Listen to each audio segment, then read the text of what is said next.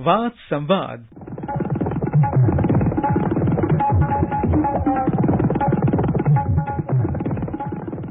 FM gold के श्रोताओं, इस कार्यक्रम में आज प्रस्तुत है राष्ट्रीय प्रसारण दिवस के उपलक्ष्य में प्रसार भारती अध्यक्ष ए सूर्य प्रकाश के साथ पत्रकार विजय क्रांति की बातचीत। आज से ठीक बानवे साल पहले 23 जुलाई 1927 के दिन, वो दिन था जब भारत में पहली बार ब्रॉडकास्टिंग शुरू हुआ। ये वो दिन था जब बॉम्बे में इंडियन ब्रॉडकास्टिंग कंपनी ने पहला रेडियो स्टेशन शुरू किया था। और आज वो दिन है जिसको हम राष्ट्रीय प्रसारण दिवस के रूप में मनाते हैं। डॉक्टर ए सूर्य प्रकाश आप प्रसार भारती के अध्यक्ष हैं।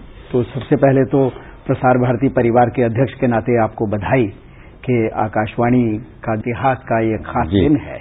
बहुत बहुत धन्यवाद। आपने मुझे आज बुलाया है। ऐसे एक महत्वपूर्ण दिन जी। प्रसार भारती एक ऐसे देश में लोगों के लिए प्रसारण का काम कर रहा है, जहाँ बहुत बड़ी विविधता है। धर्मों की है, जातियों की है, भाषाओं की है। तो ये इतनी सारी भाषाएँ और इतनी सारी संस्कृतियाँ और इतने सारे क्षेत्र भौगोलिक, ये एक चुनौती नहीं है क्या प्रसार भारती के लिए?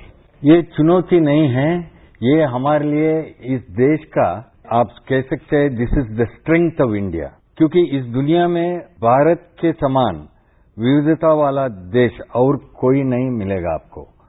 दूसरी बात यह है कि इस विविधता जो है, वो हर एक क्षेत्र में आप देख सकते हैं और खास करके भाषा क्षेत्र में जो विविधता है, इसको आपको देखने को मिलता है इस देश में।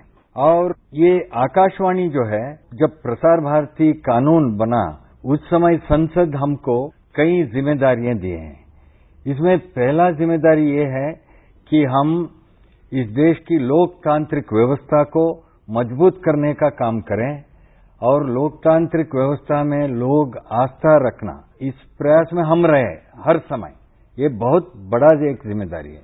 दूसरा ज़िम्मेदारी ये है कि इस देश की विविधता, इस विविधता को हम समझें और उस विविध कलाओं को, भाषाओं को हमारे प्रोग्रामिंग में हमारा हर एक स्टेशन में अवकाश दे ये हमको जो दायित्व संसद ने दिया है इसको कई वर्षों से आकाशवाणी बहुत अच्छे तरीके से निभा रहा है। और मैं चाहता हूँ और भी अच्छा काम हम इस क्षेत्र में करें। कितनी भाषाएँ कितनी बोलियाँ हैं जिसमें आकाशवाणी प्रसारण कर रहा है? भारत में जनगणना जो हुई 2011 में उसके मुताबिक इस देश में लोग 121 भाषाएँ बोलते हैं और 270 बोलियाँ। और आकाशवाणी में हम 23 भाषाएँ और करीब 180 बोलियाँ। इसमें हम प्रसारण करते हैं। ये ज़िम्मेदारी जो है, सिर्फ़ आकाशवाणी, एक पब्लिक सर्विस ब्रॉडकास्टर जो दुनिया में, मुझे लगता है this is the biggest public service broadcaster radio station in the world और ये ज़िम्मेदारी जो हमने उठाया है, और कोई निजी रेडियो स्टेशन ये नहीं कर सकते। इतनी बड़ी ज़िम्मेदारी के साथ चुनौतियाँ भी बहुत बड़ी हैं। तो आकाशवाणी नब्बे साल से ज़्यादा, से सक्रिय है और पूरे देश को खबर भी दे रहा है, मनोरंजन भी कर रहा है, जानकारियाँ दे रहा है। तो ये जो चुनौती है, उसको किस तरह से आकाशवाणी निभा रही है? हमारे पास चार सौ चौदह स्टेशन हैं और पूरा देश भर, आप जहाँ भी जाइए, आकाशवाणी का स्टेशन आपको मिलेंगे दूसरी बात, ये एफएमआईजेशन अब हो रहा है और मीडियम वेव से अब एफएम का डिमांड बहुत बढ़ रहा है पब्लिक में और हम जहाँ भी हो सके हम एफएम स्टेशन को स्थापित कर रहे हैं। और एफएम का लोकप्रियता आप जानते हैं, क्योंकि युवा जो पीढ़ी है, वो एफएम को बहुत पसंद करते हैं। और हम भी चाहते हैं कि हमारा कार्यक्रम जो है, वो युवा पीढ़ी को आकर्षित हो और वो सब हमारे कार्यक्रम सुने। और ये देशव्यापी एफएमआईजेशन प्रोग्राम चल रहा है और बहुत अच्छे खूब तरीके से यंगर जनरेशन जो है युवा पीढ़ी हमारा साथ रहे हैं और हमारा एफएम स्टेशन बहुत लोकप्रिय है। अगर हम इतिहास देखें आकाशवाणी का तो उसमें कुछ बड़ी खूबसूरत चीज़ें दिखाई देती हैं। हम्म। जो सामाजिक बदलाव है हम्म। उसमें आकाशवाणी ने कमाल की भूमिका निभाई है। जैसे जब हरित क्रांति आई तो आकाशवाणी उस मोर्चे में सबसे आगे था। परिवार नियोजन का जो अभियान है उसको इसने चलाया। इसी तरह उसके बाद आजकल बेटी बचाओ बेटी पढ़ाओ। है स्वच्छता आंदोलन है अब जल रक्षा का चल रहा है।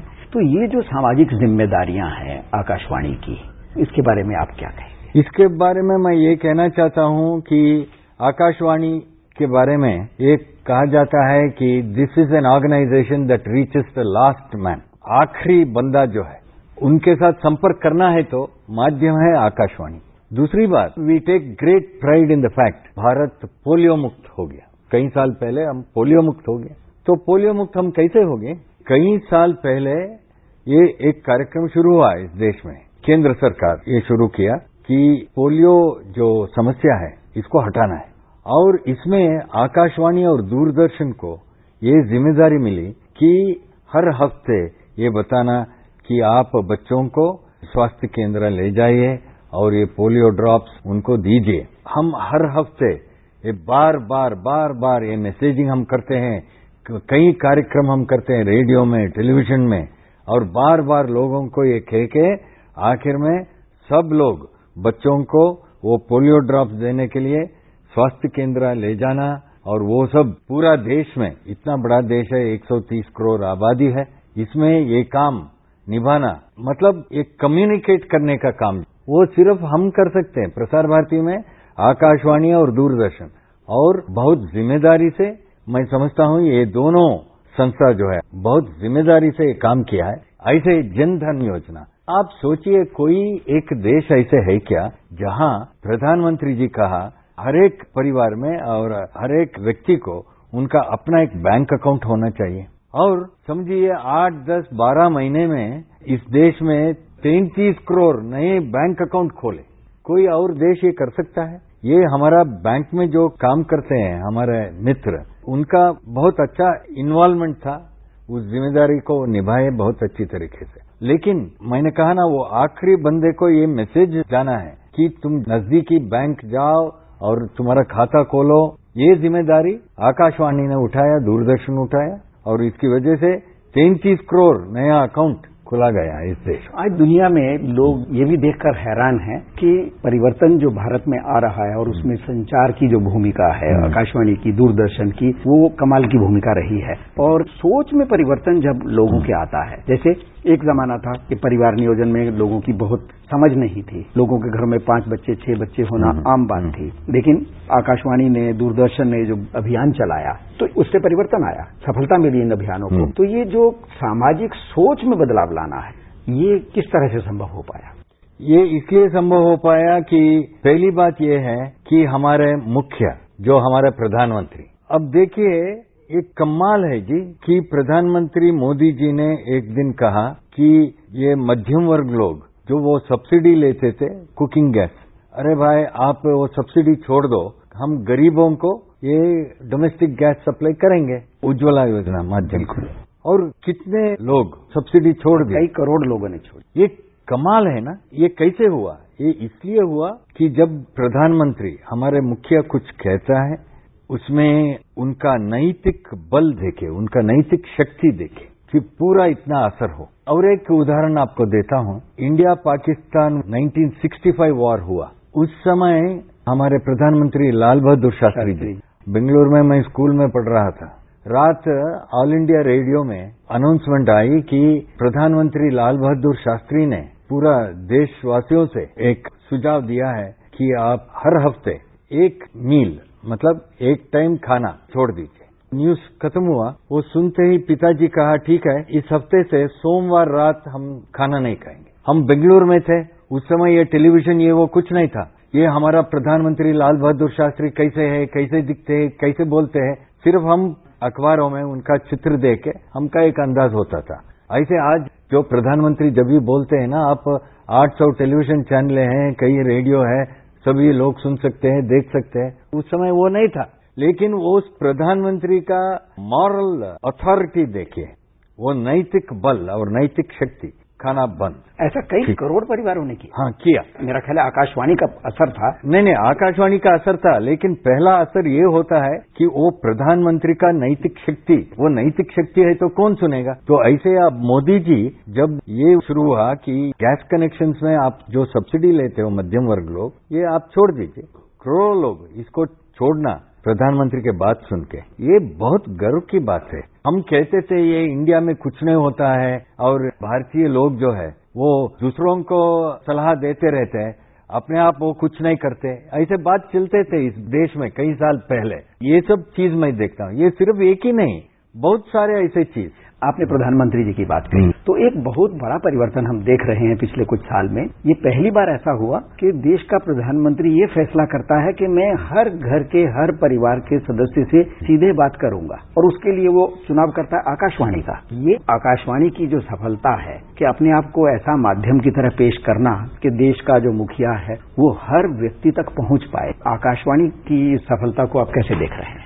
ये बहुत बड़ा सफलता है और मैं प्रधानमंत्री को धन्यवाद देना चाहता हूँ कि उन्होंने आकाशवाणी को चुना। और दूसरी बात यह है कि आकाशवाणी ऐसे माध्यम है जो पूरा देश और आखिरी द लास्ट मैन बोलते हैं उनको रीच करने का एक व्यवस्था है आकाशवाणी का। दूसरी बात यह है कि ये पहली बार मैं ऐसे प्रधानमंत्री देख रहा हूँ जो लोगों से ऐसे निकट एक संबंध रखना रेडियो के माध्यम से। दूसरी बात यह है कि लोगों से सलाह लेना, उस सलाह में कुछ चुन के उनके मन की बात में लोगों के सामने पेश करना और जो सलाहकार है, उनका नाम लेना, वो सुझाव जो है, सबको कहना कि ये बहुत अच्छा सुझाव है, आप सब भी उसको इम्प्लीमेंट कीजिए। ये पहली बार मैं देख रहा हूँ। मैं सुना हूँ कि वो रूजवेल्ट जो है अमेरिकन प्रेसिडेंट वो कई कई साल पहले कुछ ऐसे रेडियो चैट करते थे। लेकिन उन लोगों का आबादी क्या है? हमारा आबादी क्या है? हमारा समस्या क्या है? इस राष्ट्र का जो विविधता है वगैरह, इसको समझ के, इस राष्ट्र को चलाने के लिए, लोगों का ही सुझाव लेके, राष्ट्र को चलाना, ये बहुत बड़ा एक कदम है। और मैं समझता हूँ कि आकाशवाणी को ये मौका जो दिया है प्रधानमंत्री ने हम इनको बहुत धन्यवाद देना चाहते हैं। अब कुछ नए विषय हैं इस समय जो चुनौतियाँ हैं टेक्नोलॉजी बहुत तेज़ी से बदल रही है। रेडियो को लेकिन नया जन्म मिला एफएम आया। अब एफएम के बाद डिजिटल हो रहा है। तो ये जो चुनौतियाँ हैं एक तरह से चुनौती है आकाशवाणी के सामने कि नए प्रसारण व्यवस्थाएँ आ रही हैं टेक्नोलॉजी उनको आप कैसे इसका कोई समस्या नहीं है जी। आप देखिए कितने आकाशवाणी चैनल्स अब ऑनलाइन है। आकाशवाणी क्या है? हमारा विविध भारती हमारा रागम चैनल वगैरह मैं कनाडा में सुनता था जब मैं वहाँ गया था पिछले साल। अब कहाँ भी जाइए इट इज़ ऑनलाइन सीधा आकाशवाणी जाना वो चैनल सेलेक्ट करना दिन भर वो चलते रहे। लाइव सुन सकते हैं। लाइव सुन सकते हैं। दूसरी बात यह है कि आज ये मोबाइल फ़ोन का युग आ गया है और 130 करोड़ आबादी है और मैं समझता हूँ इस देश में 110 करोड़ या 120 करोड़ मोबाइल फ़ोन है। इसमें 40-45 करोड़ स्मार्टफ़ोन है और ये सब स्मार्टफ़ोन वाले रेडियो को फ़ोन पे सुनते हैं। कोई समस्या नहीं। आज पूरा डिजिटलाइज है और आप स्मार्टफ़ोन पे रेडियो को सुन सकते हैं। ये जो बदलता हुआ मीडिया का जो पूरा वातावरण है टेक्नोलॉजी है उसमें आकाशवाणी का भविष्य आप किस तरह से देख रहे हैं? बहुत अच्छा भविष्य है क्योंकि प्रसार भारती में हमारा सोच ये अब चलांग हम मानना है। सोच ऐसे ही रहता है। टेक्नोलॉजी क्षेत्र में मैं बता रहा हूँ। क्योंकि हमारा सीईओ और दूसरे अन्य यहाँ अधिकारी वर्ग, इन सब लोगों का जो क्वालिफिकेशन है, उनका अंडरस्टैंडिंग ऐसे है कि टेक्नोलॉजी से हम डरते नहीं। टेक्नोलॉजी को समझना और उसको इस्तेमाल करना और आगे 10 साल 20 साल आगे देखना। ये क्षमता प्रसार भारती के एडमिनिस्ट्रेटिव टॉप लीडरशिप जो है, उसमें है। और इसलिए मैं समझता हूँ, आकाशवाणी का भविष्य बहुत उज्जवल है। तो आज राष्ट्रीय प्रसारण दिवस के अवसर पर आपसे इतनी बातें हुई। आपको बहुत बहुत धन्यवाद और हमारे सभी श्रोताओं को आज के दिन की बधाई। इस अवसर पर मुझे स्टूडियो में बुलाया गया बहुत बहुत धन्यवाद। और दूसरी बात मैं हमारे श्रोताओं को बहुत धन्यवाद देना चाहता हूँ कि इतने साल हमारे श्रोताओं हमको प्रोत्साह और प्यार दिए हैं। ऐसे प्रोत्साह प्यार देते रहिए ये उम्मीद करता हूँ। नमस्कार। नमस्कार। अभी आप सुन रहे थे राष्ट्रीय प्रसारण दिवस के उपलक्ष्य में प्रसार भारती अध्यक्ष ए सूर्य प्रकाश के साथ पत्रकार विजय क्रांति की बातचीत। इस कार्यक्रम के संबंध में अपनी प्रतिक्रिया आप हमें ईमेल कर सकते हैं। पता है A I R N S D talks at G mail dot com ये कार्यक्रम फिर से सुनने के लिए लॉग ऑन करें हमारी website news on A I R dot com अगले हफ़्ते, इसी दिन, इसी समय, हम एक और मुद्दे के साथ उपस्थित होंगे। तब तक के लिए हमें आज्ञा दीजिए। नमस्कार।